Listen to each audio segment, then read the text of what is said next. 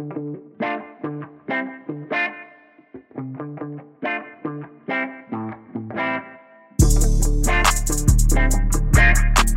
going on, everybody? Welcome back to another edition of the Auburn Undercover Podcast here on the 24 7 Sports Network. Got an emergency podcast for you today with some breaking news, sort of a, a bite sized breakdown of a huge commitment for Auburn basketball. If you missed it, if you hadn't seen it yet, Walker Kessler, who is a former five star center in last year's class, played one year at North Carolina. He has committed to Auburn, um, which is an absolutely massive get for Bruce Pearl's program.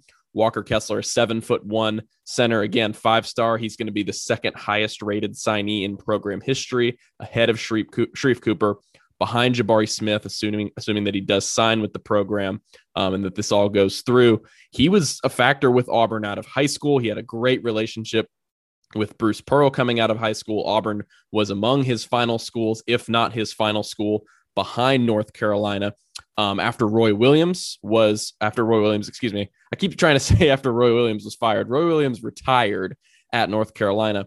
And before that happened, Kessler entered the transfer portal.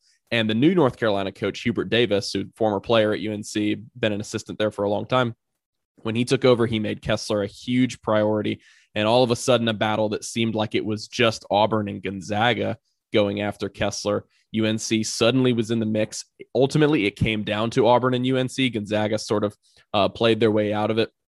And Kessler decided to stay closer to home. That was something he talked about in his Instagram post. He posted that he was committing to Auburn, playing co- closer to home. He said, playing for a coach that he loves. He said, so massive, massive get for Bruce Pearl and this Auburn basketball team, which I mean, it looks like next season is going to be a really, really talented squad. And look, they've still got one or two roster spots left to fill for next year's team, depending on whether JT Thor, really talented big guy, um, comes back or whether he goes to the NBA. Obviously, he's testing out the NBA draft process right now. So, depending on whether he comes back, this roster could look really, really different next season. Um, but at the same time, I mean, tons of talent. We're talking five stars and huge transfer additions. And to break it down, I've got Mark Murphy coming on the podcast here to break down Walker Kessler's commitment and what it means for Auburn basketball next season and for the future. So without further ado, here is Mark.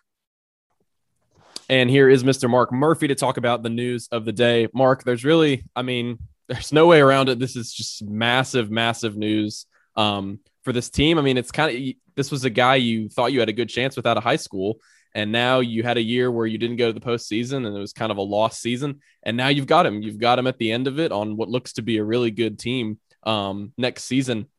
Uh, just, I mean, how did this all play out and how do you see Kessler fitting into this team next year?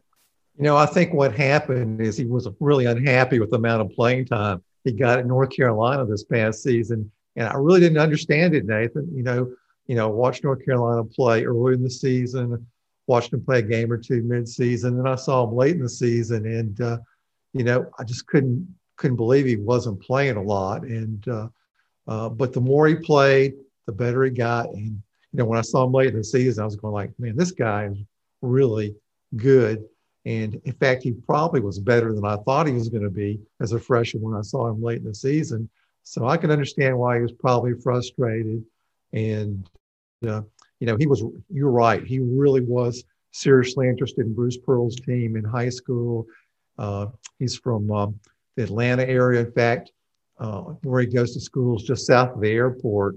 When we went to high school at Woodward Academy, that's like easy ride down to Auburn. And, uh, you know, he came to camps at Auburn, had a good relationship with the coaching staff. He saw himself as a good fit. And, you know, think about it. Bruce Pearl likes his big guys to be versatile, go out, face up the bat, face the basket, shoot, even take three point shots.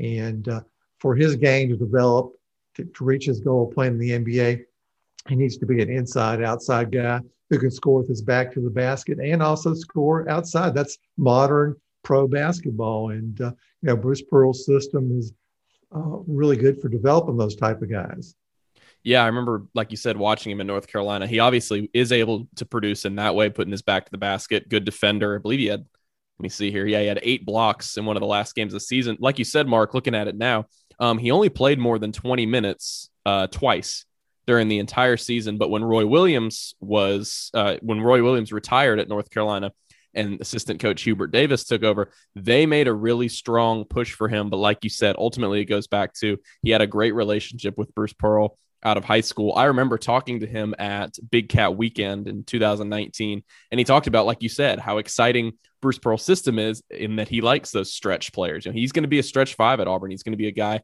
that's going to be encouraged to shooting the three ball. I mean, just how interesting does this make Auburn's front court next season? Because even if a guy like JT Thor doesn't return, I mean, you've got so much length there. Dylan Cardwell got better last season. Jaylin Williams is obviously a great player. And then you've got Jabari Smith, who, you know, ho hum happens to be the, the number one signee in, in program history to go alongside Kessler. Yeah, Jabari is a pretty interesting guy. You know, uh, he's the number two uh, rated power forward in the country by 24 7 sports. I think the number five overall player uh, prospect in the country. And uh, yeah, it's really an interesting potential roster for next year. If JT Thor comes back, it could be about the tallest, most athletic front line in Auburn history. And uh, I went back and looked back to the 1940s at all the starting rosters and trying to tried to find a, a team with as many tall guys on it. There were several teams with a lot of tall guys on it, but you know, most of them are pretty ordinary. Yeah, yeah, it'd be it's gonna be tough. I mean, just in the SEC and college basketball at large to find a team with more athleticism than Auburn and length this coming season. Looking at the roster, like you talked about, Mark, right now, um, if Thor comes back, they've got one more spot. Obviously, there are some guards in play, both at the high school level and and in the transfer portal as well. We'll see how that plays out. But this could be a starting lineup, Mark. I'm, I'm interested to know uh, your thoughts on it. I mean, this could be a lineup where let's just assume Thor takes his talents to the NBA.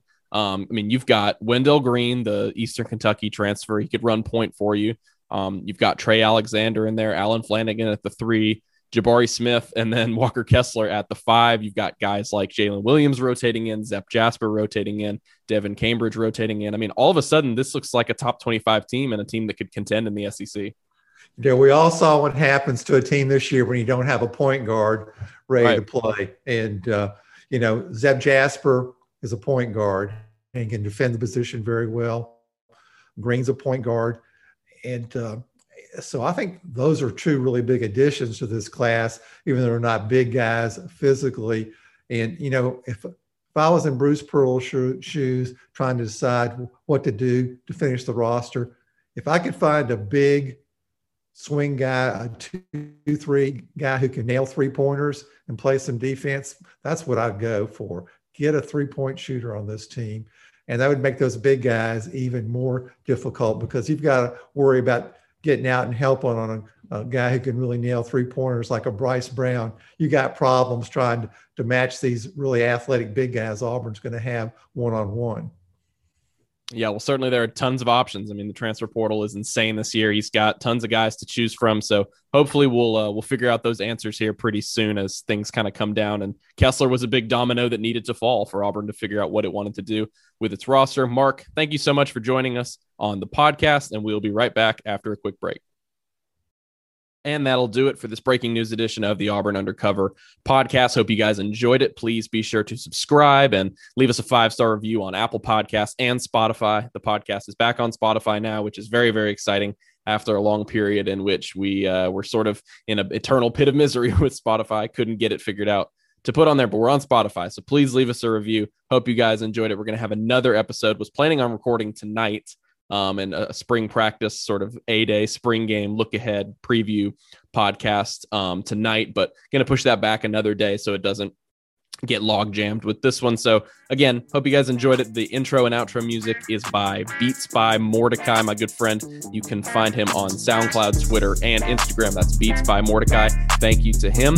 And I will see you guys next time. Hope everybody has a great week.